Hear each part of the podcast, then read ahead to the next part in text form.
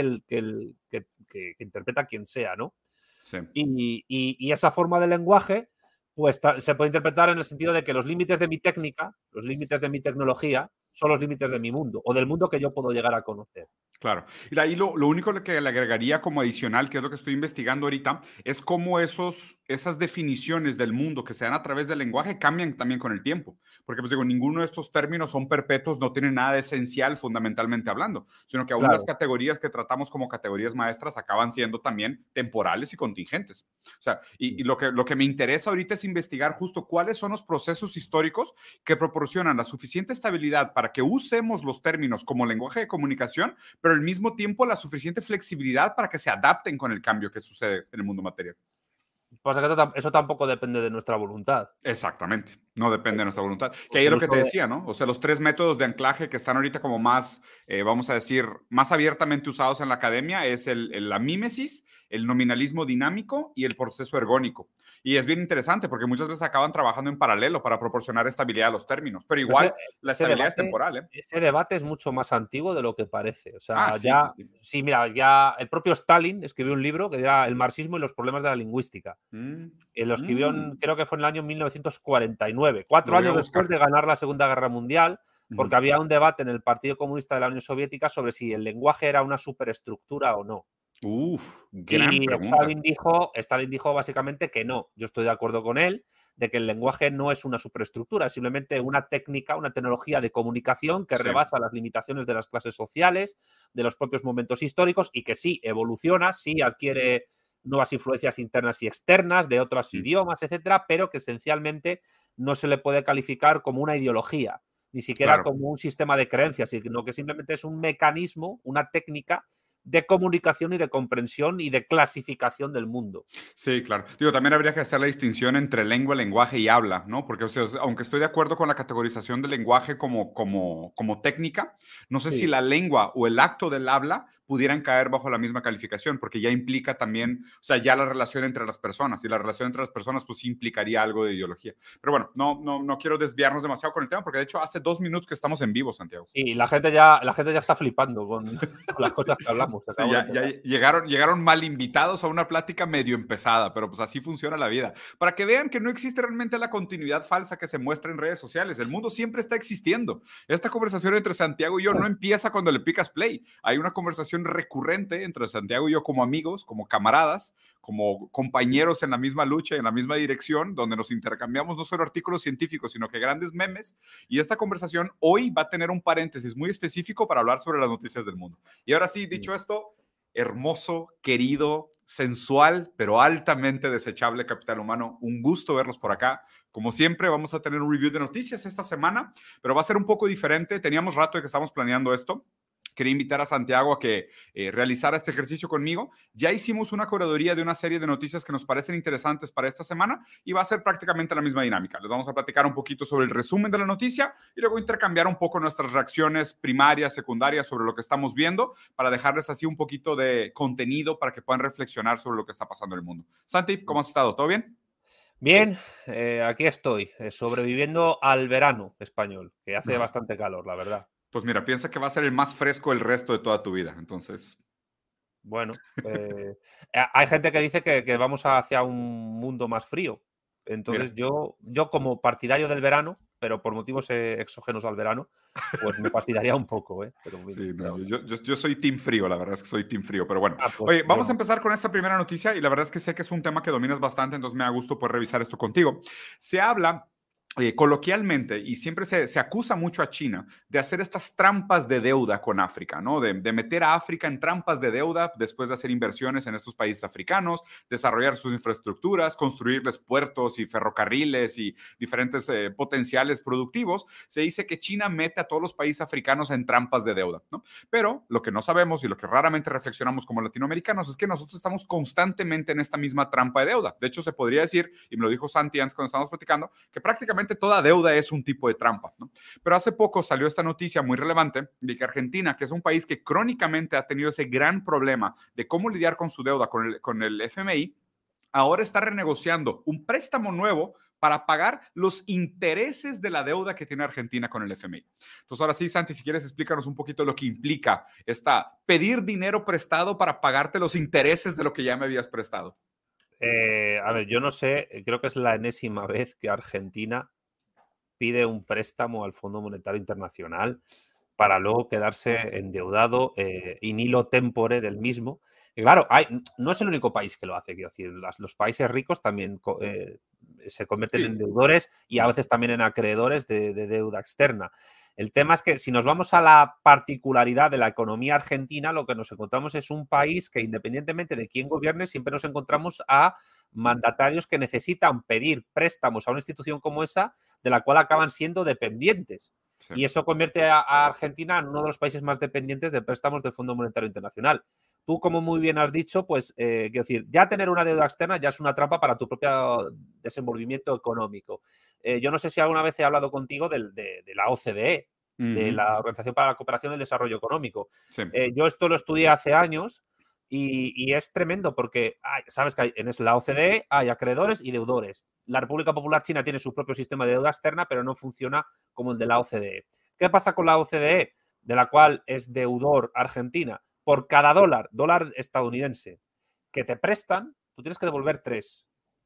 Y eso pasa para cualquier tipo de país que está en el mecanismo de la OCDE. Y es pura lógica, Diego. Es decir, cuando tú necesitas devolver el triple del dinero que te han prestado, es imposible que puedas ser un país soberano, que puedas desarrollar tu industria, que puedas tener algún tipo de control sobre tu, moneda. Y si encima gana mi ley y dolariza la economía, pues tú imagínate lo que puede ser eso. Es como Ecuador o Panamá, pero mucho peor. Exacto. que, justo quiero aprovechar ese, ese, cierre para hacer del comentario y escuchar un poco tu opinión, porque algo que está cambiando ahorita en este momento con dos noticias que escuchamos recientemente. Primero, Rusia perdonó 2.3 billones de dólares de deuda al continente africano, que esto acaba de suceder la semana pasada, y China está ofreciendo préstamos a tasas de interés súper bajas y el banco de BRICS ahora va a ser una fuente de préstamos que va a competir contra el FMI y obviamente el, el bloque de BRICS va a funcionar como una alternativa comercial sumamente viable contra el monopolio que antes tenía el imperio anglo y la OCDE y esta, esta estrategia de cooperación. ¿Qué implica esto para países latinoamericanos? Y si quieres agarramos el caso de Argentina en particular. De, por ejemplo, poder pagar la deuda en, en yuanes. En principio, la relación que pueda haber entre esa noticia respecto a África y Argentina es poca relación. A no ser que, bueno, en el momento en que Argentina entre en los BRICS, que yo creo que es un firme candidato junto con Argelia, Irán, etcétera, pues quizás ahí podría renegociar su política económica exterior de otra manera. Pero en el caso de... Hay que contextualizar todo esto en, el sentido geopolítico, por la guerra en Ucrania. Eh, de hecho, vamos a preparar, hemos preparado otra noticia para comentar, que es el discurso del, líder interino de Burkina Faso, que tiene que ver con esto. Eh, Rusia está perdonando, al igual que China, la deuda externa de muchos países africanos eh, y les está entregando trigo eh, de una manera bastante barata, sino casi gratuita, ¿a cambio de qué? A cambio de que esos países estén cercenando poco a poco la economía de los países de la Unión Europea que más invierten y que más importancia tienen en el África subsahariana, y particularmente Francia. Eh, eso afecta muy poco a Iberoamérica y afecta muy poco a Argentina, pero desde Argentina sí se puede observar lo que está pasando en África, porque África se está convirtiendo desde hace tiempo en un campo de batalla geopolítico entre los dos grandes bloques que se están formando. Los BRICS y China como líderes de eso que se llama Sur Global, y por otra parte Unión Europea, OTAN, G7. Y quien ahora mismo está ganando terreno en África es eh, BRICS. BRICS. Son los BRICS.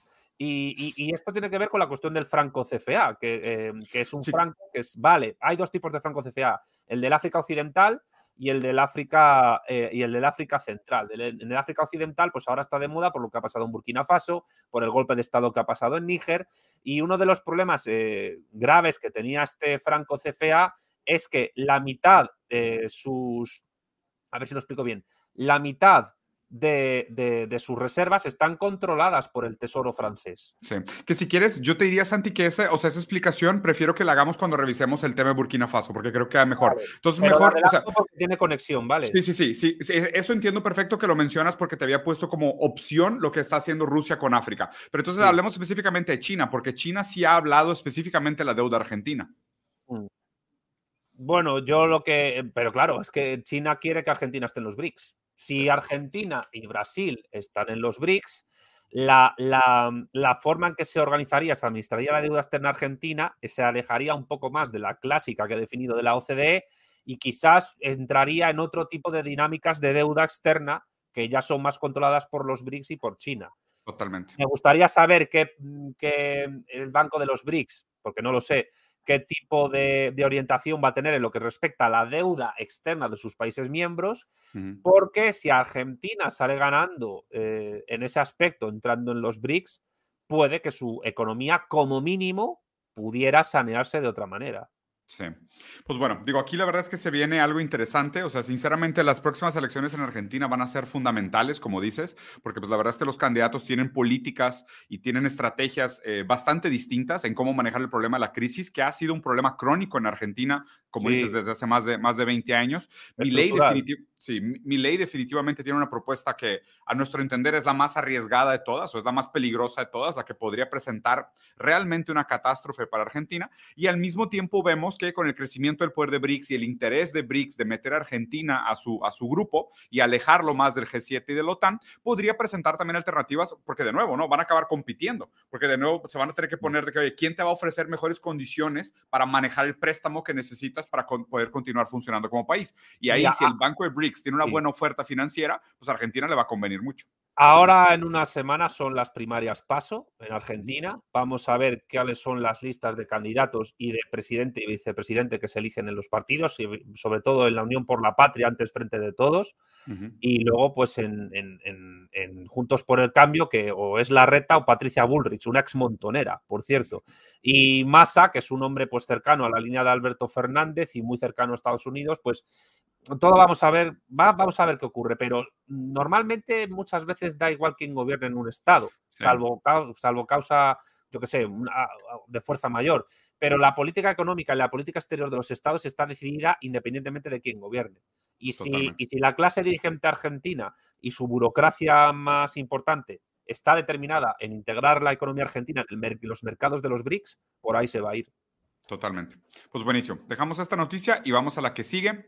Aquí, yo, la verdad es que son dos videos que quería que viéramos y invariablemente que el, conflicto de Ucrania con Rusia pues ya, ya tiene más de un año, vemos demasiadas noticias sobre esto, pero me parece importante sobre todo poner este contexto porque nosotros a fin de cuentas nosotros representamos el interés iberófono, ¿no? Entonces nosotros, a nosotros nos interesa lo que nos afecta a nosotros como latinos, la relación que tenemos nosotros como latinos con este conflicto y las implicaciones geopolíticas que pudieran no tener, ¿no? Entonces vean estos dos videos para que vean de dónde están reclutando ahorita tropas, porque pues primero que nada, una guerra que ya lleva más de un año, con un país tan pequeño como Ucrania y con la cantidad de balas y recursos que se necesita para mantener este conflicto activo durante más de un año, ¿qué tan bajo han caído para sostener este conflicto bélico armado y, mantener este frente caliente entre la frontera de, de, Ucrania con Rusia. Entonces, vean, aquí primero vemos un video de los últimos reclutamientos que se han estado haciendo ya bastante desesperados Sí, es un chico joven con algún tipo de minusvalía psíquica y le están reclutando para luchar en el frente. Eh, y se, ve por lo que es que es, una persona que duraría muy poquito rato en la guerra. Sí. la verdad es que las noticias que están llegando también es de que no solo eso, sino que la mayoría de los nuevos reclutas no tienen absolutamente ningún entrenamiento anterior y simplemente llegan y el día que llegan al frente le dan su primera ametralladora, su primer chaleco antibalas y prácticamente los mandan como, pues es, literalmente muy normal carne al molino, ¿eh? Es muy normal que los estados en guerra tengan que recurrir a todo tipo de, sujetos para, llevarlos al frente. O sea, llevar menores de edad, personas, eh, por ejemplo, presos, sacarlos de la cárcel para que vayan a la guerra, mm. gente con minusvalías eh, psicológicas, etcétera. Es habitual pero es más habitual sobre todo en aquellos bandos que en una guerra están en inferioridad de condiciones o perdiendo. Yo, eh, que la gente estudie un poco cómo fue el final de la Segunda Guerra Mundial, pero los nazis alemanes al final tuvieron que reclutar niños de muy corta edad para poder defender Berlín de las tropas del Ejército Rojo. Y, murieron muchísimos menores de edad en aquel momento. O sea que eh, Estados Unidos y la OTAN han inflado de mucho dinero, de mucho armamento a Ucrania y según bastantes analistas, Ucrania está perdiendo la guerra hoy por hoy, no sé lo que va a pasar después, pero hoy por hoy Ucrania tiene todas las de perder. Sí, están en unas medidas, están en ya lo que serían medidas desesperadas. Claro, y también, digo, también está el contexto este de la cantidad de municiones, ¿no? Porque pues Rusia tiene una capacidad de producción de municiones y ha producido municiones durante décadas, ¿no? Y Estados Unidos, que es obviamente el mayor productor de municiones a nivel internacional, también tiene una capacidad gigantesca, pero tiene demasiados frentes abiertos. O sea, tiene que suministrar municiones a muchos lugares al mismo tiempo, no solo Ucrania. Y la cantidad de balas que también se gasta con un ejército mal capacitado, que es ineficiente con el uso de sus recursos, obviamente también es muy costoso, ¿no? Hace poco hice el análisis del libro El arte la guerra de Sun Tzu. Y una de las cosas que Sun Tzu habla mucho y critica mucho de los conflictos bélicos extendidos es el costo que tiene la implicación del, del interés público del erario. Porque obviamente estas guerras son muy detrimentales para la imagen pública porque el pueblo realmente acaba entendiendo que esta guerra tiene un costo de lo que pagan con sus impuestos. ¿no? Y todo este gasto de balas y gasto de recursos y gasto de recursos humanos, de capital humano bélico en este sentido, pues es un gasto que está pagando el pueblo, ¿no? Y obviamente que de nuevo es una guerra muy poco popular y que cada vez tiene menos apoyo tanto de la izquierda como de la derecha liberal en Estados Unidos. Mm, eh, va a influir mucho en las elecciones allí. Vamos a ver, eso lo puede usar Trump perfectamente para tratar de volver a la Casa Blanca si es que gana de Santis, pero ahora mismo todo está abierto. No sabemos qué va a ocurrir. Y luego quería, quería mostrarte este segundo video, Santi, que aquí sí tiene un poco de audio en español. Lo voy a poner con audio para que la gente lo escuche. Mira. Sí. Son unos mercenarios colombianos en Ucrania que se están quejando del trato vejatorio, incluso con agresiones físicas y torturas e insultos por parte de soldados y paramilitares ucranianos que les dan. Que a mí, yo personalmente, pues, es decir, ellos se lo han buscado, es decir, se han ido a Ucrania a pelear a favor contra Rusia, porque son mercenarios seguramente ideológicamente antirrusos, eh, y al final, pues, se han topado con la realidad del único Estado en el mundo que tiene un gobierno parafascista. Eh, sí, totalmente. Entonces, yo lo siento, no, no es agradable ver ese tipo de tratos en vídeo, pero se lo han buscado ellos. Claro, yo no, no sé qué esperaba, ¿no? Si tu piel no es más que blanca como la leche, no entiendo por qué te unirías a un, a un ejército de nachos. Es como que eh, si ellos están buscando la superioridad aérea, suena como una muy mala idea si eres relativamente moreno o ligeramente moreno, meterte a ese tipo de ejércitos. Es por supuesto que te van a discriminar, por supuesto que te van a tratar mal. Si aún entre ellos hay enemistades por, por una búsqueda de una supuesta pureza genética o de raza, pues definitivamente cuando llega un latino con bigotito y la piel quemada por el sol, pues por supuesto que los van a tratar mal. Es que eso es absurdo, ¿no? que, esto también, que, esto también me hace reflexionar. ¿Qué, ¿Qué, decías? No, que yo desconozco la ideología de los mercenarios colombianos que han ido allí. Puede que haya lo que se llama morenazis, es decir, gente que se cree de la raza aria, Morenazos. tú les ves y parecen del fin hasta el fin. Eh, entonces, ¿qué raza aria hay ahí, por favor? Es igual que un español, o sea, un español se va a Noruega y no parece ario en absoluto. Por eh, supuesto.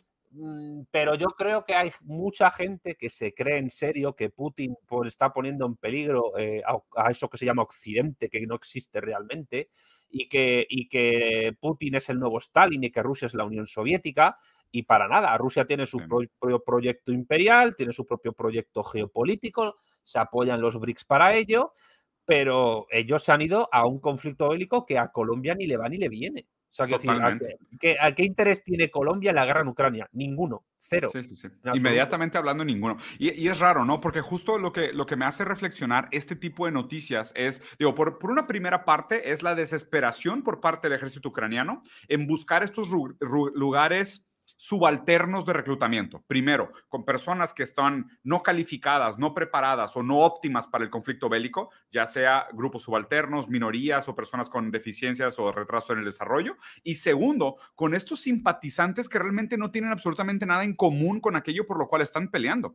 O sea, que, de nuevo, parece ser que esta alineación ideológica es puramente un tipo de amor fati metafísico a algo que de nuevo no les, no les, no les repercute nada material en un sentido inmediato. O sea, ¿qué hace, hace un colombiano peleando en Ucrania? Ahí te diría, Diego, que, que en el lado ruso ha pasado algo parecido. El grupo mm. Wagner, que estuvo de moda hace un tiempo por esa revuelta extraña que hubo, que yo le dediqué un vídeo a mi canal, eh, de YouTube, pues eh, quiero decir, reclutan, como grupo de mercenarios que es, como empresa capitalista de mercenarios que es, reclutan a personal del África subsahariana. Es decir, en el grupo Wagner, por el grupo Wagner, hay mucha gente del África subsahariana, negros, que está luchando a favor de Rusia. Mm. Y eso se debe a que el grupo Wagner invierte mucho dinero en los países del Sahel, los países que ahora se están desvinculando de, del régimen del Franco CCA que hemos mencionado de África, y hay mucho, y, hay un intercambio de, de soldadesca, de, gente paramilitar enorme.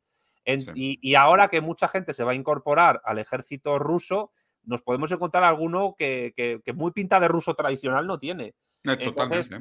eso, quiero decir, eso ha pasado siempre. Y siempre va a pasar. Y siempre va a pasar. Sí, sí, sí. O sea, definitivamente también aún en la pelea por, por la eh, en la Revolución Americana, si pudieras decirlo así, pues también, o sea, la pelea del norte contra el sur estaba llena de esclavos, simpatizantes y demás, ¿no? Digo, hacen estas mezcolanzas y la gente acaba atrapada en los, en los conflictos. Has dado un ejemplo histórico perfecto, porque ahí no hay, con perdón, no hay blanco o negro, que sí había blancos y negros, pero que hay muchos grises en lo que es un conflicto bélico y los bandos, ¿eh?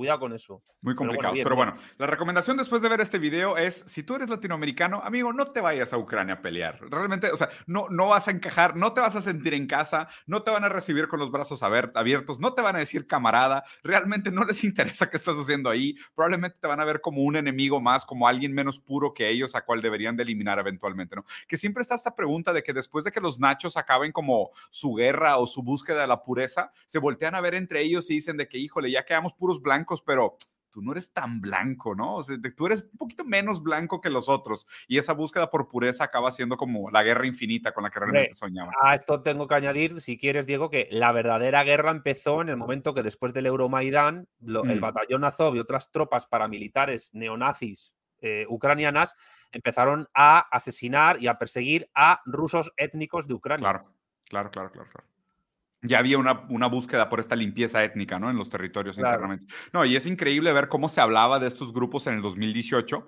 y cómo se habla de estos grupos hoy, ¿eh? O sea, cómo la prensa, la prensa mainstream, ha cambiado su discurso radicalmente de criticarlos y hablar súper mal de ellos en el 2018 y ahora pintarlos como los héroes, los, los freedom fighters. Digo, lo mismo que pasó en Afganistán. ¿Y sabes qué va a pasar si pierden la guerra de manera efectiva? Que volverán a hablar mal de ellos. sí, claro. Sí, definitivamente. Por no lograr su comprometido, ¿no? Ahora es buen momento para sacar una película tipo Rambo 5 y que los buenos sean ucranianos. Para que después salga Rambo 6 y como perdieron, los ucranianos van a ser los malos. como, es funciona. 3, dedicada a los luchadores por la libertad. Exactamente. del pueblo de Afganistán. Y ahora mira. Exacto. Pero bueno, vamos a la siguiente noticia. Esta es probablemente la noticia más interesante de la semana. Pasó este, este es un hecho histórico. La verdad es que fue, número uno, un gran discurso. Y aquí yo lo que te recomendaría es esto. Veamos primero el discurso, Santi, que trae subtítulos en español y vamos a dejarlo con el audio total para que la gente también lo pueda ver y después del discurso ya lo comentamos, ¿vale? ¿Y lo puedes eh, poner en pantalla completa? Sí, lo voy a poner en pantalla completa. Ahí va. Y, dejamos solo el audio del, del discurso, ¿vale? Vale. Ahí está, listo.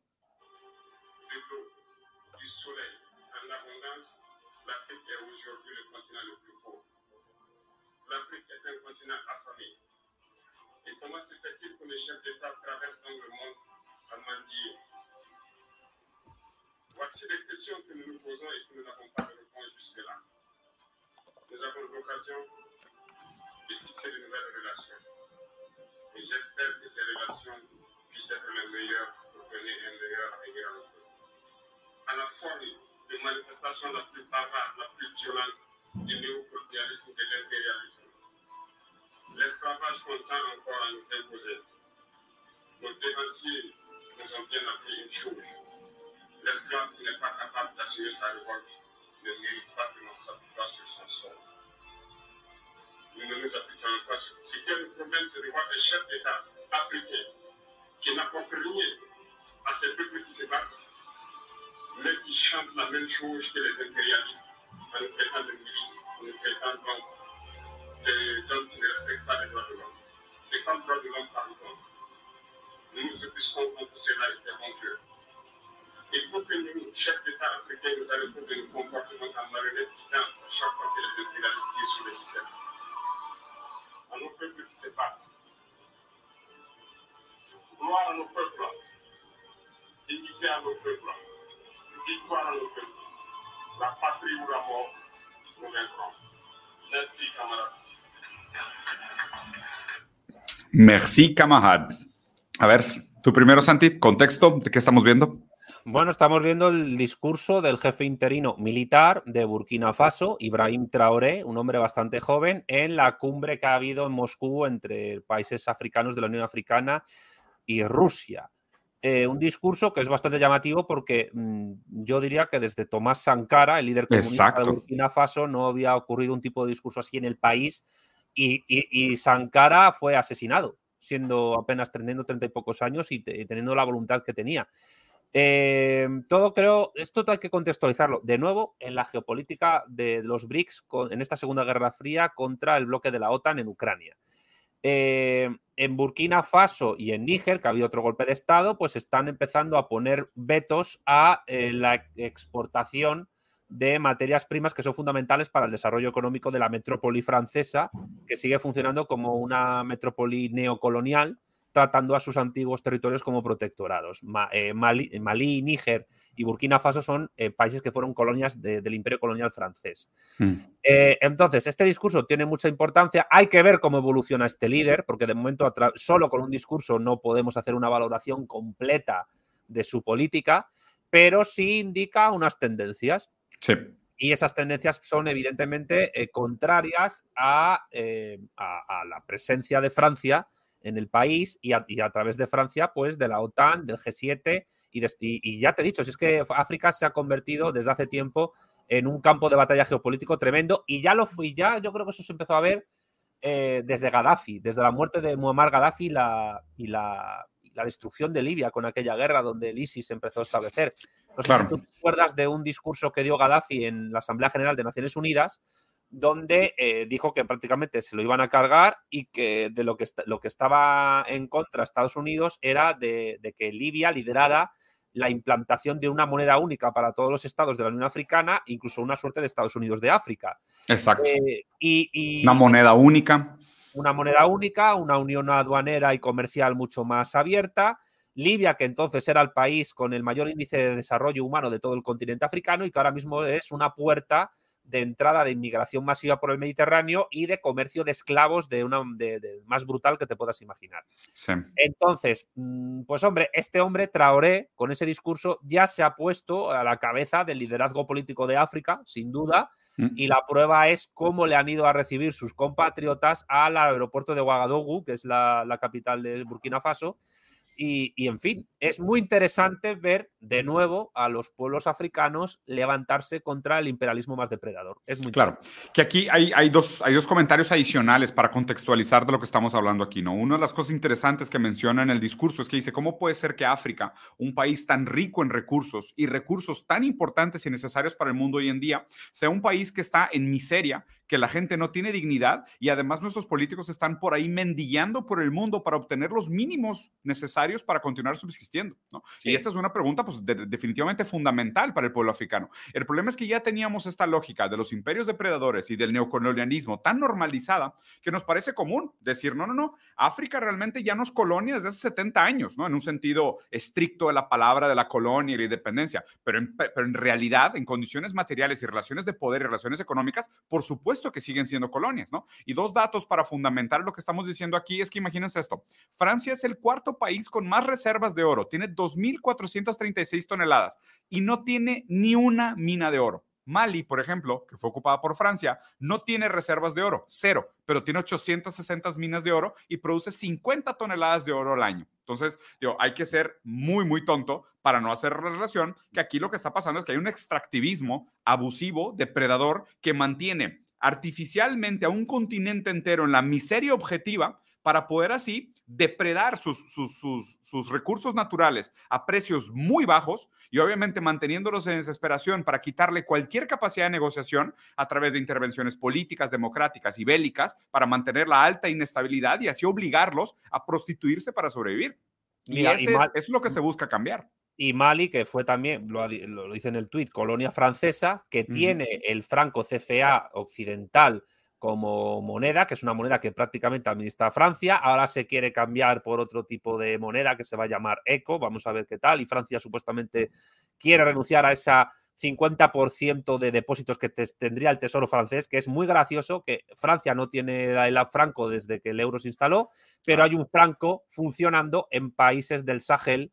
Eh, eh, en África, ex colonias francesas. Entonces, claro, trata a esos países como protectorados. Luego algunos extraña, ah, sé que me van a criticar por esto, pero luego algunos se extraña de las revueltas que hay en Francia, de los franceses de tercera o cuarta generación que vienen de excolonias del Magreb francesas o del África subsahariana. Pero es que Francia jamás, nunca ha integrado o ha sabido integrar a la población que viene de sus territorios africanos. Nunca lo ha conseguido. Y el reparto de África y, el, y el, subdesarrollo que tiene África se, se, extiende desde hace mucho tiempo y particularmente desde finales del siglo XIX con la Conferencia de Berlín, donde muchos países europeos se repartieron África como si una tarta de, queso se un pastel. ¿eh?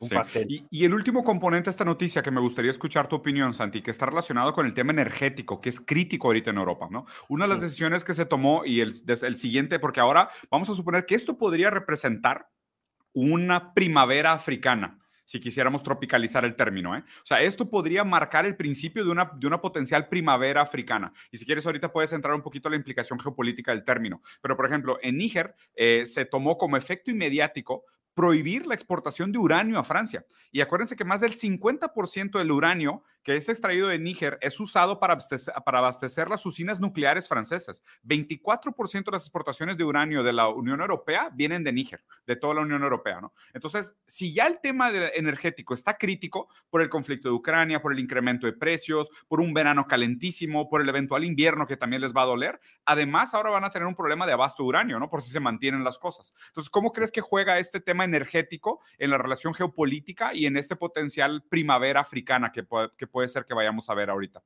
Bueno, si quieres empiezo por el final. Eh, yo creo que, insisto, hay que contextualizar esto con el conflicto en Ucrania, que es un conflicto localizado geográficamente, pero de repercusiones globales, en unos países más que en otros. Y evidentemente, pues eh, Rusia, por el grupo Wagner y por otras muchas inversiones, tiene mucha presencia en África, cada vez más. En Níger donde se ha producido ese golpe de Estado, salían los manifestantes eh, del país, los, autóctonos del país, con banderas de Rusia, eh, pues lanzando vivas a Putin.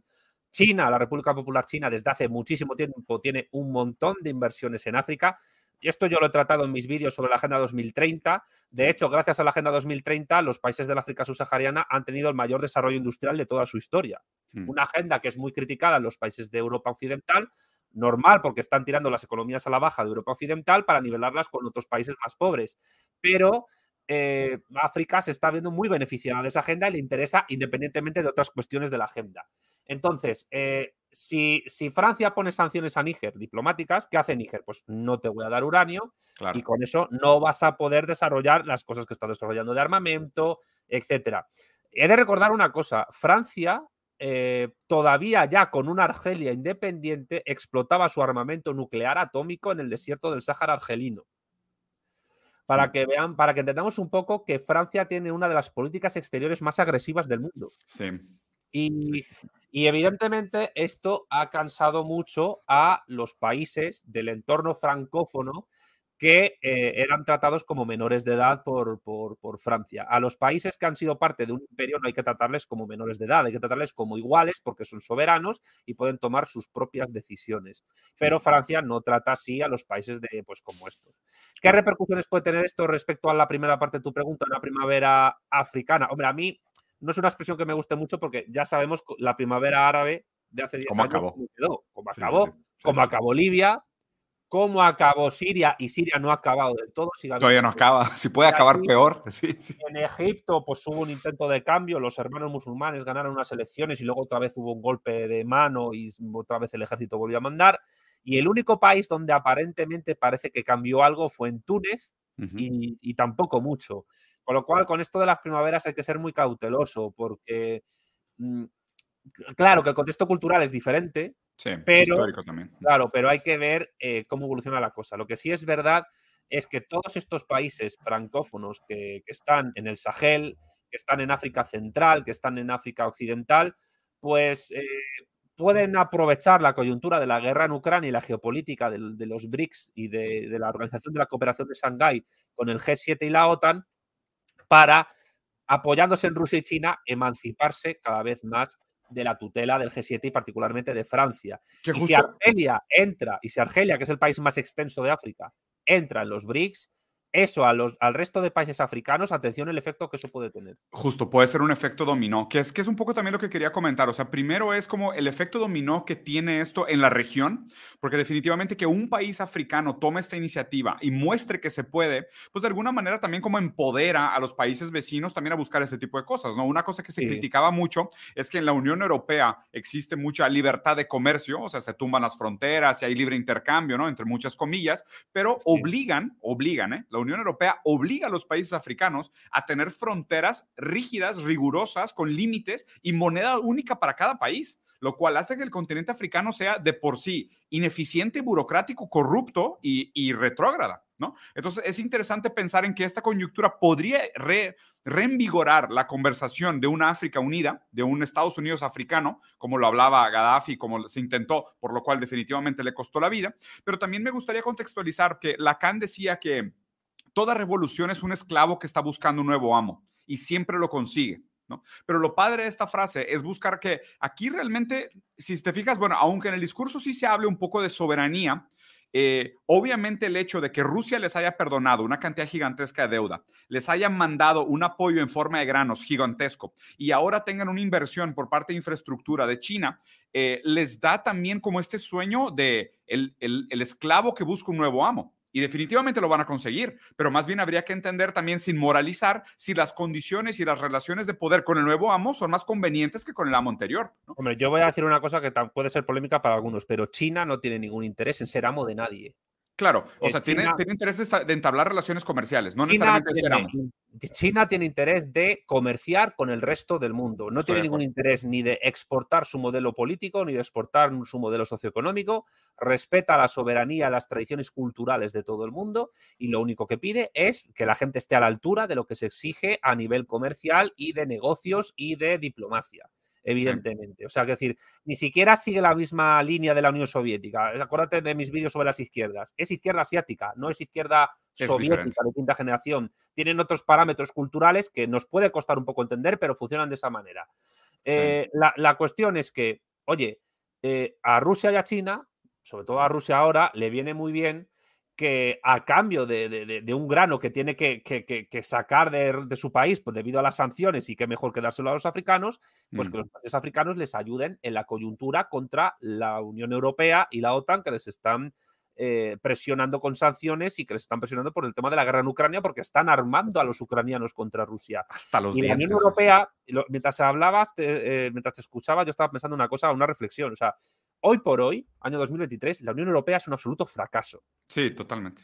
Fracaso. Eh, además, la Unión Europea se construyó eh, para que Ale- la Alemania unificada, no hablo de la Comunidad Económica Europea anterior, que se construyó para que la liderara Francia con el Euratom, etcétera, pero una vez que acaba la Primera Guerra Fría y la Alemania oriental y la occidental se unifican, Alemania se convierte en el motor económico e industrial de la Unión Europea y establece un euro a- sobre la base del marco alemán, que eso trajo mucho perjuicio económico a los países de Europa del Sur, a España, Italia, Grecia, Portugal, etcétera. Mm. Entonces, la Unión Europea es una unión mercantil desigual donde todos son jurídicamente iguales, pero como diría George Orwell, unos son más iguales que otros. ¿Qué ha pasado? Que después de la destrucción del Nord Stream 2, que lo han hecho los anglosajones, no, me, no tengo ninguna duda, duda. eh, y con los anglosajones me refiero no solo a Estados Unidos, sino a los británicos también. Los noruegos también, ¿eh? Y pequeño, y pequeño paréntesis que hago. El Reino Unido, su política exterior desde hace tres siglos se basa en una única eh, línea. Evitar a toda costa que haya una única potencia que hegemonice Europa continental. Hmm. Y eso es contra España, contra Francia, contra Alemania, contra Rusia. Lo que nunca van a querer los británicos es un dominio único de una única potencia en Europa continental. Y cierro paréntesis, volviendo al Nord Stream 2, su destrucción ha perjudicado mucho a la economía alemana, que ya después de eso ya no es ese motor que, que- que se pensaba que era y a nivel político-diplomático se han subordinado completamente a Estados Unidos. Y ahora la Unión Europea está importando petróleo eh, y gas de Estados Unidos mucho más caro porque tiene que atravesar el Atlántico Norte que de Rusia. Eh, ¿La guerra está perjudicando a Rusia? Claro, pero ha perjudicado muchísimo a la Unión Europea. Y esto también sí, se nota en la pérdida de poder y de prestigio que Francia está teniendo en el África subsahariana y en el Sahel. De ahí hablar una primavera árabe, como tú preguntas, Diego, no lo sé, pero lo que sí sé es que ahora mismo estamos en una segunda guerra fría, Ucrania es un foco caliente, Taiwán es otro foco caliente. Y que otro día, si quieres, hablamos de Taiwán, pero ahora mismo el África subsahariana y el Sahel es un tercer foco caliente donde Francia está perdiendo presencia porque Rusia le está ganando la mano a nivel diplomático y China se la está ganando a nivel comercial. Y otra prueba de ello, y con esto acabo, es que Emmanuel Macron pidió participar en la cumbre de los BRICS en Sudáfrica. y le negaron. Sí y le, dijeron que no. Muy bien, completamente de acuerdo. Yo creo que ahí la dejamos. Está bastante interesante la noticia. Siempre me gusta hablar un poquito de África porque, como dijo Santi, es el tercer foco de, esta Segunda Guerra Fría. No podemos perderla de mente porque probablemente esos tres territorios, Taiwán, Ucrania y África, es ahorita los tres focos más calientes de, este conflicto. Y por, otro motivo, Diego, y por otro motivo geopolítico es África importante a nivel iberófono, porque África tiene un montón de población que habla portugués y un ah, poco menos español. Hay una Iberoáfrica importante donde Angola es un país que va a jugar un papel muy determinante en, África del Sur, Mozambique también es importante y otros territorios. Y es nuestra conexión con África, con esos países donde podemos engalzar un, proyecto de, grado universal. Eso es muy importante tener en cuenta. Muy bien, pues bien planteado. Listo, vamos al siguiente y ahora sí llegamos a la noticia que todo el mundo quería ver.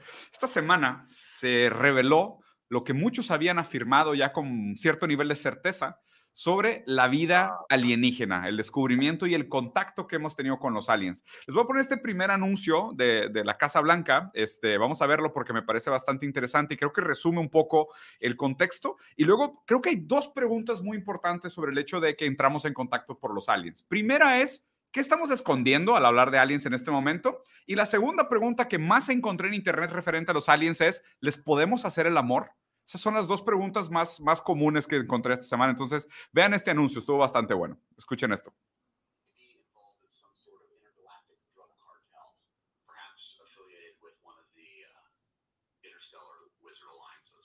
Dice que probablemente los aliens están involucrados con un tipo de cartel intergaláctico de magos. Y todos dicen de que, ¿qué? Próxima pregunta y el siguiente reportero dice, solo voy a hacer una pregunta y voy a arriesgarme así un poco en el vacío.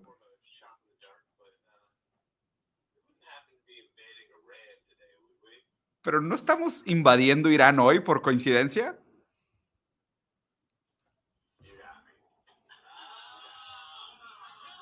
Ah, lo sabíamos. Ah, bueno. Todo el mundo sabía. Bueno, estuvo, estuvo bien, estuvo bien, estuvo chido. Entonces, a la primera pregunta, Santi Hablemos sobre la vida alienígena, ¿no? Digo, la verdad es que hay que ponerlo esto en un sentido amplio. La definición de vida que nosotros tenemos desde nuestra perspectiva antropocéntrica, pues es bastante limitada. Entonces, el concepto de vida en un sentido biológico, químico, si lo abrimos a la existencia de la vida en un sentido amplio en el universo, es prácticamente seguro que existe un tipo de vida en otro planeta, ¿no? Pero la pregunta es clave para mí aquí es, ¿por qué estamos hablando sobre vida alienígena en este momento específicamente? ¿Tú crees que existen los extraterrestres, Diego? Pues en un sentido amplio de la palabra definición de vida, me parece que sí. Hmm. O sea, si, si, ya quisieras extenderlo específicamente o quisieras ponerle punto y coma, decir eh, seres conscientes, con cultura, desarrollo de civilización, es que cada una de esas palabras, como están cargadas de cadenas significantes antropocéntricas, pues me parece muy difícil caer en, pues es que, o sea, ¿qué juzgarías como una civilización? ¿Que tengan cultura? Que produzcan arte, que tengan un tipo de, lenguaje, o, simplemente vida es el movimiento biológico entre partículas, ¿no? Porque digo, depende, depende cómo marques el límite de lo que determines como vida, pues lo que, lo que entendemos como vida alienígena, pues puede o no caber en cualquiera una de esas definiciones. Porque de hecho, sí, hablando seriamente, lo que declararon es que encontraron vida bacteriológica en Marte. Ya, ya, ya, ya. Sí, y el tío este que salió en, la Comisión de Estados Unidos decía que había restos eh, orgánicos no humanos en naves alienígenas y tal. Mira, yo no sé si conoces, voy a contar una cosa que, es graciosa y curiosa. en el siglo XX existió en Argentina una corriente del trotskismo llamada posadismo, que, entre otras cosas, defendían que eh, el uso de, por parte de los países socialistas del armamento nuclear para provocar una revolución mundial y luego hicieron un debate interno sobre eh, si los extraterrestres serían comunistas o capitalistas. Y, el señor, y, J. Posadas, que era el teórico mm, del posadismo, que era minero metalúrgico, como Lula da Silva, por cierto, escribió un panfleto en 1867 afirmando que no está aprobada la vida alienígena, pero que en todo caso, para poder tener una civilización tan avanzada y recorrer unas distancias tan, tan largas en el universo, desde el capitalismo no podía ser y lo que habría que hacer era aliarse con los extraterrestres para instaurar el comunismo. Y a partir de ahí, el posadismo generó una serie de memes, hay un montón de memes sobre posadismo y muy interesantes. De hecho, un periodista británico escribió un libro que se llamaba I Want to Believe, dedicado al posadismo como corriente trotskista, eh, trotskista alienígena y, bueno, lo digo como curiosidad, ¿no? Pero imagínate que tiene razón. Imagínate que un día tenemos contacto con los extraterrestres y nos dicen, oye, que eso del capitalismo hace 100.000 años que lo dejamos. Si ustedes siguen ahí, qué, retrógradas, ¿no? Siguen en esta etapa ustedes, no, no, no, ¿sabes qué? Quédense, esto se va a poner muy feo, regresamos en 100 años. Si regresamos en unos 100 años, cuando ya estén más cerca de un socialismo funcional y ya vemos cómo van las cosas. Es, que es mejor que nosotros ya somos hasta postcomunistas, ya eso nos queda lejano completamente. oye, Santi, y la, la pregunta seria, ¿no? ¿Y por qué crees que en este momento específicamente se saca esta noticia? Porque a mí me parece que definitivamente esto tiene mucho de cortina de humo. Bueno, ahí tienes el meme que puse yo esta mañana, que no es mío, pero que sale Sonic. Esta generación está más cerca de un encuentro extraterrestre que de comprar casa. Eh, yo sí creo que puede ser una cortina de humo. Sobre el tema de la vida extraterrestre, pues yo digo lo mismo que dice Gustavo Bueno. Una vez le preguntaron y él dijo: Yo no creo que existan los extraterrestres, pero lo que piensen los extraterrestres les trae sin cuidado, sobre lo que yo diga. Entonces, eh, no es casual, hace poco colgamos un mapa donde, donde eh, que señalaba en qué partes del mundo había habido más avistamientos de ovnis. ¿Y dónde se daban, curiosamente? En 98, 98% están en Estados Unidos. el Reino Unido, Estados Unidos y un poco los Países Bajos. Entonces, ¿qué pasa? ¿Qué pasa? ¿Por qué los eh, alienígenas van a esos países? No iban a la inteligente que hacen allí, ¿no? Perdón por la tema. Pero, pero lo que quiero decir es, yo sí creo que esto es para cubrir ciertas cosas. Quizás hay una política interna en Estados Unidos que el gobierno quiere cubrir, como el escándalo del ordenador de Hunter, Biden. Eh, quizás también desviar un poco la atención por algunas maniobras geopolíticas que se puedan hacer en, Taiwán, aunque es que eso da igual, porque si hay un conflicto en Taiwán te vas a enterar sí o sí. y lo mismo pasa en Ucrania. Entonces, mm, yo creo que es una forma muy burda de decir, oigan, mira, que, que, hay alienígenas y que mientras nosotros hacemos lo que estamos haciendo. De hecho, han empezado a discurrir un montón de teorías super frikis en Internet hay una que decía que eh, Dwight Eisenhower, cuando fue presidente de Estados Unidos, tuvo contacto con civilizaciones alienígenas y durante varias horas desapareció de la Casa Blanca para negociar con los extraterrestres, pues que no atacaran la Tierra a cambio de tecnología y de que pudieran hacer abducciones de humanos y experimentos con ellos. Entonces, el pacto alienígena con Estados Unidos se está agotando y para el 2029-2030 pues habrá un gran avistamiento ovni y nos iremos todos a tomar por culo. Eh, entonces, están empezando un montón de teorías muy curiosas, pero si nos vamos a una explicación sencilla, yo sí creo que el hecho de que ahora se hable de esto es un poco marear la perdiz. y a mi juicio, aunque ha sido tendencia en redes sociales, tampoco creo que haya generado la expectación o que, ellos pensaban, ni tampoco pues la, la, pregunta por el ser del hombre en el universo que ellos esperaban. Porque la mayoría del planeta está tan pendiente de otros temas, de a ver mm, si tengo trabajo mañana o no, a ver cuántos trabajos tengo, a ver cómo llego a fin de mes, como para preocuparse por unos señores grises o hombrecillos verdes que a lo mejor cuando los veamos, pues en vez de preguntarnos eh, cuántos orificios tienen por los cuales penetrarles, pues les tenemos que decir, oye, a ver si me prestas un poquito de dinero claro, que otro planeta que yo estoy tieso. Entonces, a, mí, a mí el, meme, el meme que me encantó es este de que llegan los aliens y está este tipo, el meme así como todo deprimido, con una gorrita, y el alien dice de que, o sea, no está sorprendido, y el güey le dice, no, no, es que he tenido unos meses muy malos, ¿sabes? Así como que pues realmente, o sea, no, no, sería, no sería muy sorprendente. Yo lo que te comentaba, creo que posteé un tweet la semana pasada sobre eso, ¿no? Que la verdad es que nos hemos vuelto expertos en, en este pensamiento fantasioso para evadir la realidad.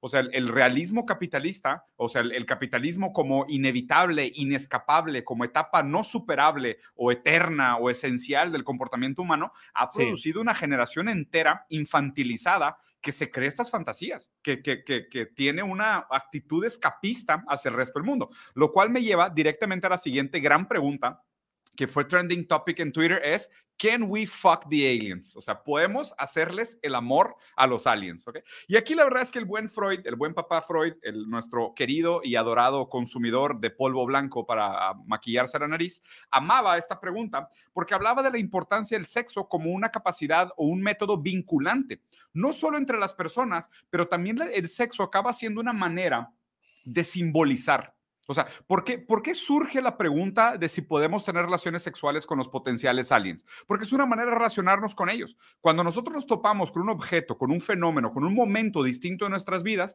tenemos nosotros una serie de herramientas para poder vincularnos con eso, darle un lugar a eso en nuestra realidad. Entonces, claro, una sociedad tan degenerada, una sociedad tan eh, desprovida de valor, de dignidad, de significado, eh, alienada de sí misma, de la naturaleza, de los otros y del fruto de su trabajo, cuando encuentra algo nuevo, en este caso los aliens, el único recurso con el cual buscan un, tipo de vínculo con esta experiencia nueva en el mundo es can I have sex with it? O sea, es, puedo penetrarlo, ¿no? Lo cual habla también de lo, de lo degenerado que estamos en este momento histórico y, y, de lo mucho que, como decías, que por más que hayan tratado de transformar esta noticia en un tipo de cortina de humo para distraer de los problemas reales, al mismo tiempo, esta cortina de humo revela la capacidad de atención que tiene la gente, lo mucho que ya nos tomamos esto con un desapego cínico, desinteresado, y además también con nuestra manera tan primaria e incapacidad de vincularnos con un evento nuevo, que en este caso es, hay aliens, ¿quién va a ser el primero en tener relaciones sexuales con un alien? Y aquí, y aquí creo que planteaste una pregunta muy interesante, ¿no? Si no me equivoco,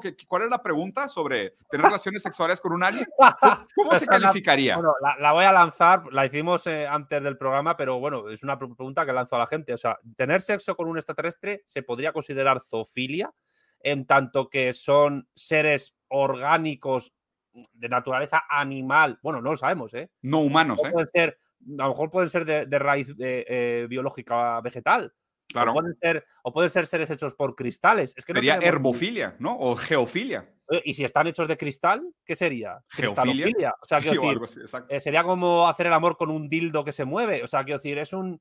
Eh, la gente tiene un cerebro destrozado. O sea, si estamos encontrando gente que se quiere casar con programas de inteligencia artificial, de la mal llamada inteligencia artificial, como bien dice tu hermano Mateus, puede haber gente que quiera casarse con un extraterrestre que ni siquiera ha visto y que se lo ha imaginado. O sea, estamos llegando a un punto de degeneración, de pérdida completamente de las raíces del suelo en el que estamos pisando, que ya, pues lo que decía Alicia, ¿no? Del sujeto hidropónico. O sea, estamos cultivados sin ningún tipo de, de raíz eh, eh, en ni el tierra, suelo. ni suelo. Y, somos, pues, em, ¿cómo se llama esto? Los eh, errantes digitales, ¿no? ¿Cómo, se, llamaba? Los que están. Sí, errantes digitales, ¿no? Errantes digitales que están por todo el mundo, pues trabajando, teletrabajando por distintos lugares del mundo em, prolongando su juventud hasta los 60 años, sin establecer vínculos sólidos de amistad, de clase, de nación, de familia, de pareja, de hijos, ni nada, y al final para preguntarse si quieren tener sexo con extraterrestres.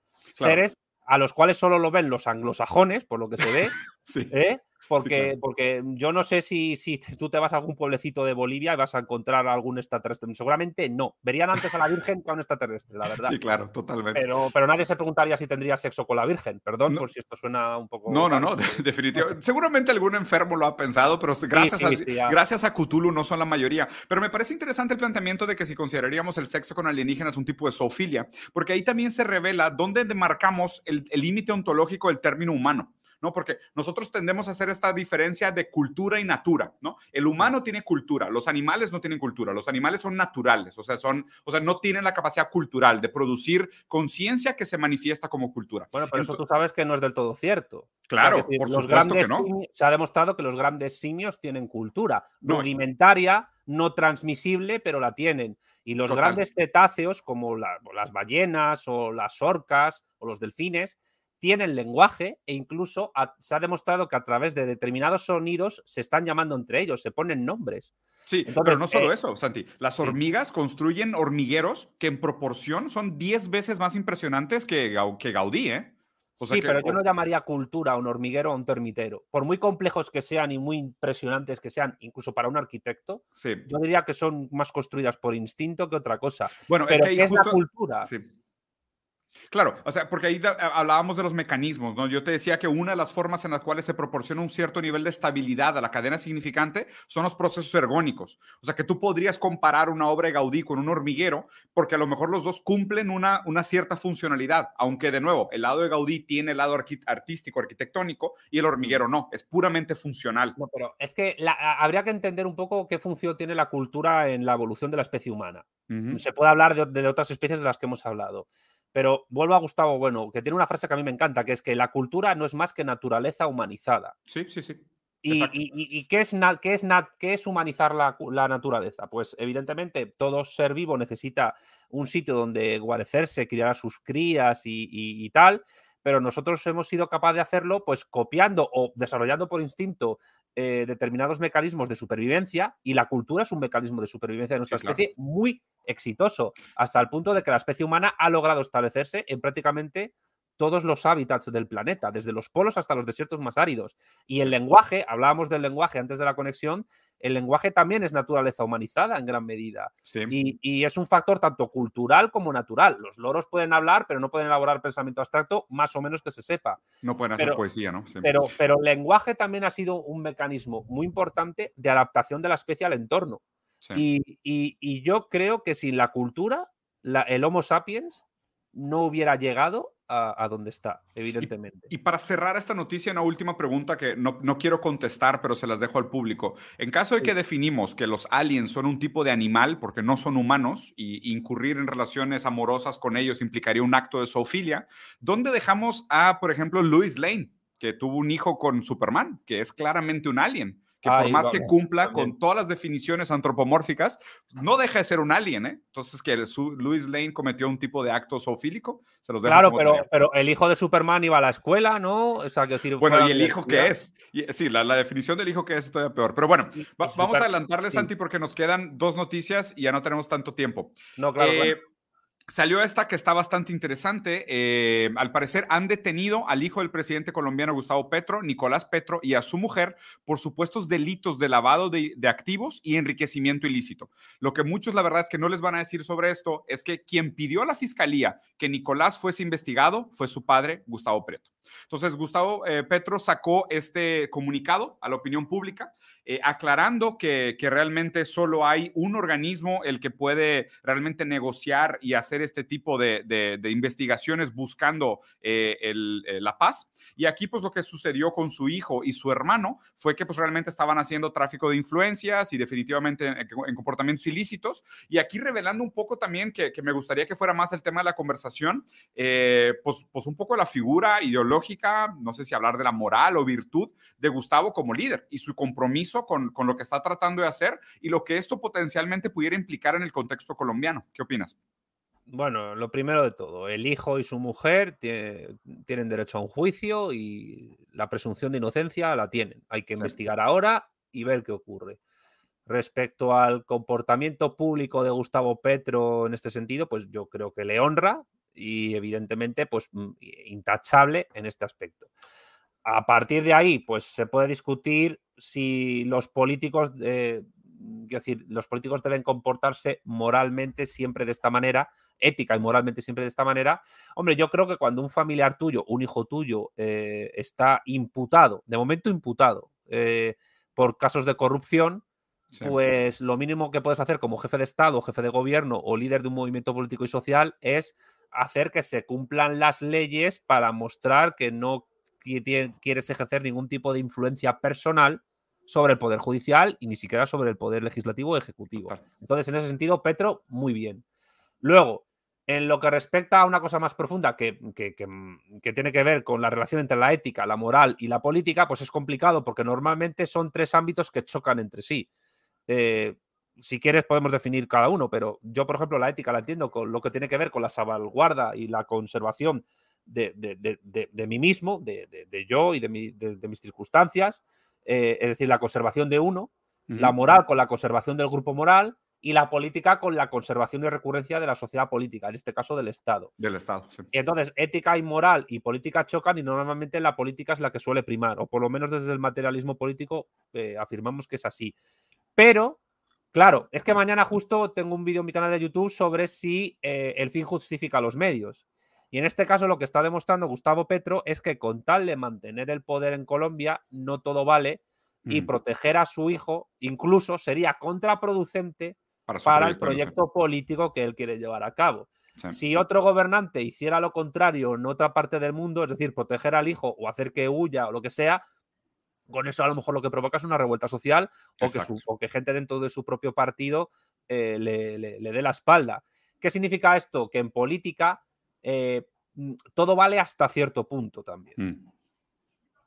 Claro, y aquí lo que, lo que me parece interesante también es contrastarlo contra otras figuras políticas de América Latina, ¿no? Porque una de las, una de las críticas principales a los modelos políticos que se pintan como esta izquierda indefinida o izquierda progresista o izquierda latinoamericana es que suelen abusar del nepotismo, ¿no? O sea, que, que llegan a estas posiciones de poder y simplemente lo que hacen es usar el poder para sus intereses personales. Lo que me parece interesante aquí de Petro, y te acuerdas que tenemos un video que hicimos juntos revisando un discurso de Petro con la ONU, donde Sí. nos daba un poco de miedo la noción de soberanía que tenía Petro en su momento. O sea, qué tanto él estaba dispuesto a entregar el cuidado de los recursos naturales de América a organismos internacionales, comprometiendo nuestra capacidad de soberanía como región, como bloque, eh, y ahora, al parecer, ha madurado su, su, su entendimiento o tal vez simplemente se ha mostrado o se ha solidificado realmente su proyecto de país, su, país, su proyecto soberano, su proyecto político.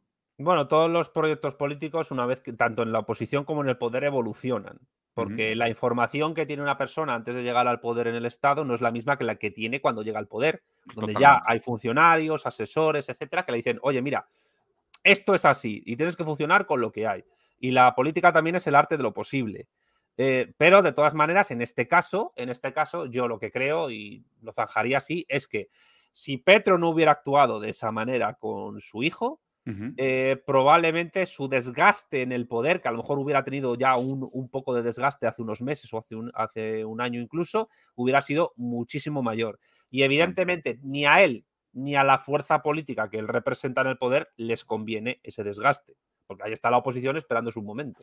Exacto, ¿no? Y además hay que hablar también de la fragilidad, ¿no? Porque, pues digo, Colombia es un país que, ha sufrido el dolor del neoliberalismo muchísimo tiempo y ahora que con Petro, por más que exista cosas criticables, pues hay al parecer un proyecto de soberanía, de protección, de cierto nivel de desarrollo de las fuerzas productivas, un discurso mucho más maduro con un proyecto político un poco más claro y más definido, que de nuevo, por más que pueda tener sus críticas y demás, me parece más interesante que lo que había anteriormente, pero también con una fragilidad muy grande, porque pues obviamente el neoliberalismo liberalismo anterior, pues tiene todavía figuras sumamente poderosas en el país y como dices, o sea, ahí, ahí hay una oposición política que está cazando los errores estratégicos para, para, para, irse en contra de ellos, ¿no? Pues digo, de hecho, hace, hace menos de un año eh, hubo intentos incluso de golpes y, y, o sea, se puso dura la cosa para Petro.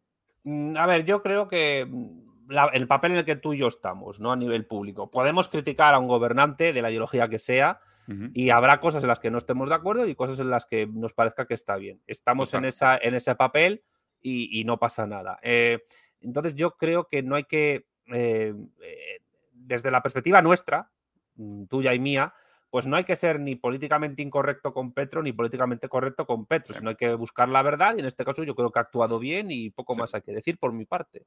Completamente de acuerdo. Muy bien, pues vamos a la última noticia que ya nos extendimos a un poquito más de una hora y ahora sí para terminar, me gustaría enseñarles estos dos videos y que reflexionáramos un poco sobre qué significa tener este tipo de figuras como las caras invariablemente que sean o no los verdaderos gobernantes, como los rostros representativos de, de los poderes hegemónicos que dominan el mundo. ¿no? Primero aquí tenemos a Biden reflexionando sobre la cantidad de muertos durante la pandemia del COVID, nada más que usa un número un poco raro, fíjense esto.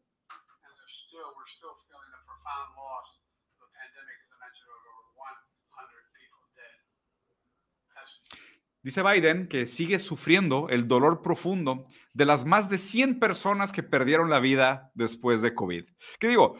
Al mismo tiempo no está equivocado y está profundamente equivocado. Es lo más raro de esto, ¿no? Porque, la, digo, no está equivocado porque sí fueron más de 100 personas, pero el problema es que fueron muchísimas más que 100 pero, personas. Sabes ¿no? que Biden ha tenido en, en, en, muchos discursos un comportamiento muy errático, saludando a gente que no existe, Eh, perdido en el escenario. Perdido en el escenario. Pesándose con cables invisibles. Sí, eh, mencionando cosas que no tienen nada que ver a nivel histórico, hablando de, la muerte de, un hijo suyo que murió de una manera en que no tenía nada que ver, por no hablar de su asqueroso comportamiento con los niños cada vez ah, que lo tiene cerca. Horrible. Eh, es una persona, luego vamos a ver al otro que, has puesto, pero es una persona que representa un poco esa... McConnell, esa gerontocracia que, domina Estados Unidos y lo comentábamos antes de la transmisión que no hay un relevo generacional eh, importante en el poder en Estados Unidos, pero no lo hay. Bueno, ahí está Alexandra Ocasio Cortez, que es joven y tal, pero claro, es que no es una.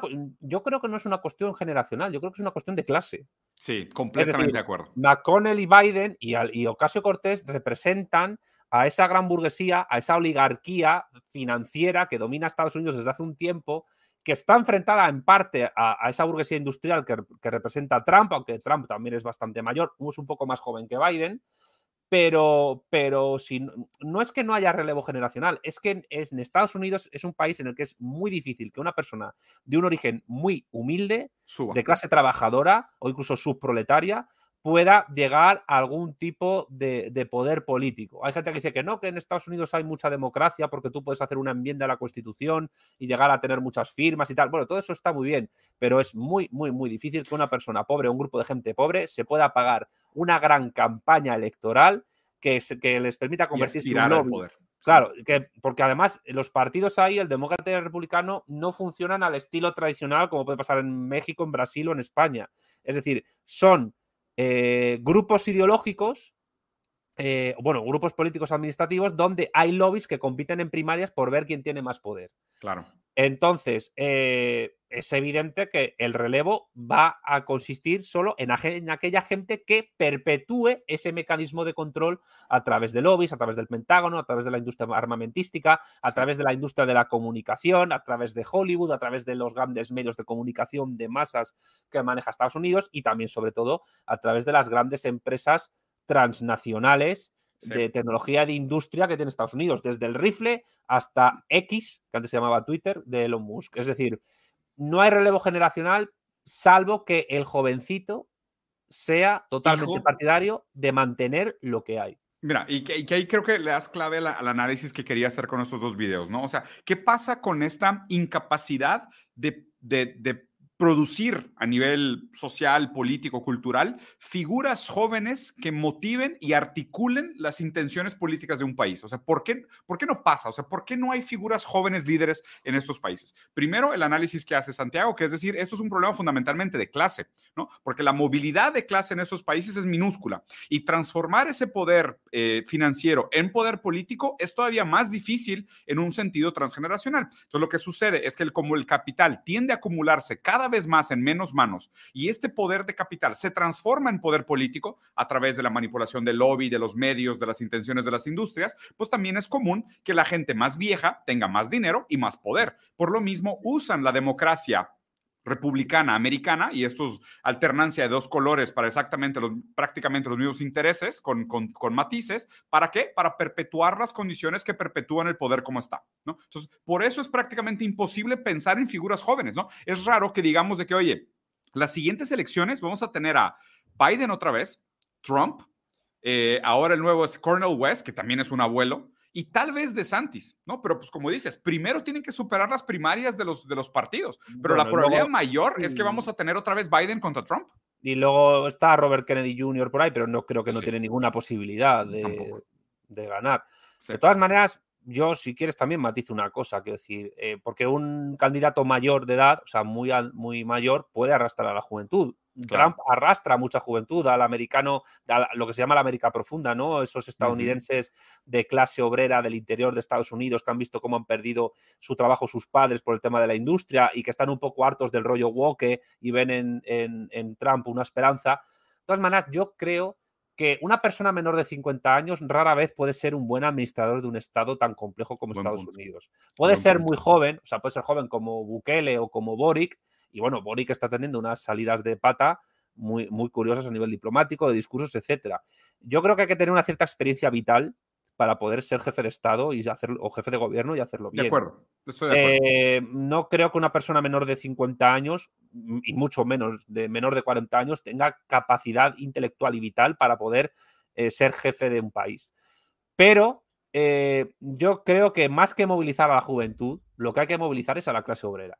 Sí, totalmente. Y en Estados Unidos, pues un poco Trump moviliza a una cierta clase obrera, pero es verdad que el mayor voto obrero lo tiene el Partido Demócrata, sobre todo en zonas urbanas, gente de origen afroamericano, gente de origen hispano, etcétera. Pero en el resto de países lo que ocurre es que mm, no hay una movilización de la clase trabajadora en ningún caso. Es muy difícil. En España, por ejemplo, el PSOE es el partido que más voto obrero tiene, pero también es el partido de las oligarquías. Eh, em, yo lo que preguntaría a la gente que te sigue y a la gente que me sigue a mí, que está ahora en el chat, es como trabajadores que son, ¿qué demandarían en un gobernante? O sea, ¿qué les pediría para ellos poner tener algún tipo de posibilidad, no ya solo de tener un trabajo mejor, sino incluso de poder tener capacidad de influir en el poder político de su Estado? Esa es la pregunta que una persona joven tiene que hacerse, em, sobre todo si es de clase obrera. Hmm. Sí, gran punto. Yo creo que eso es un perfecto cierre, porque lo que nosotros tenemos que hacer, además de criticar esto que sucede como esta imposibilidad de tener alternativas viables para organizar y activar el interés político de la clase trabajadora, más bien lo que tenemos que hacer es realmente buscar cómo sí deberían de ser estos candidatos, estas figuras, estos partidos, o sea, qué características tiene, por ejemplo, la vanguardia, qué deberíamos de buscar nosotros como interés de nuestra región, de nuestro bloque, y cómo nosotros podemos realmente ser lo suficientemente... Eh, vamos a decir, inspiradores como figuras para poder gestionar eh, este interés que existe, ¿no? Porque pues el dolor es evidente, ahora hay que transformar el dolor que produce las condiciones asimétricas de poder de, nuestra, de nuestro modo de existencia y cómo transformar esta actitud en algo que realmente pudiera proporcionar las, las, las, condiciones para, para un cambio real, ¿no? Un cambio material. Creo que diste ahora como cierre, Santi, nada más para platicarnos un poquito, te invitaron a dar un, un como discurso, ¿no? En un último evento que hubo ahora en España durante las votaciones. Sí, mira, eh, nosotros en Vanguardia Española, nos, en la asociación de la sección de las vanguardias iberofonas en España, pues nos adherimos a la convocatoria de la Junta Democrática de Rubén Gisbert, eh, pues un poco para denunciar un poco pues el, estado partitocrático y oligárquico que hay en España. Hmm. Y yo eh, pude dar un discurso, un discurso antes de Rubén creo que eran unas 10.000 personas las que había delante del Congreso de los Diputados, de un discurso muy breve, improvisado, de, de cinco minutos y medio, donde apelé un poco, yo creo que apelé un poco al pueblo y a la patria, porque es un gran movilizador a la unidad del país y a la necesidad de recuperar la soberanía política y la dependencia económica, que por lo que he contado antes del tema de, los PICs, de, cómo la Unión Europea se construyó eh, bajo la batuta de Alemania y por la OTAN, pues España ha perdido. Y fue una grata experiencia, la verdad. Y yo eh, entiendo que por ahí tienen que ir las cosas. Es decir, eh, em, hay que, decía Lenin, hay que hacer de la causa del pueblo la causa de la nación y así la causa de la nación será la causa del pueblo. Y los, las fuerzas políticas que no entiendan eso en un país va a ser muy difícil que consigan emancipar a la clase obrera. Ay, perdón, un segundo, era, era mi padre, luego le llamo. Eh, eh, va a ser muy difícil emancipar a la, clase obrera y elevarle a la condición de clase nacional. Es decir, si eres la clase social mayoritaria de una sociedad, ¿por qué no eres la clase que dirige esa sociedad? Claro.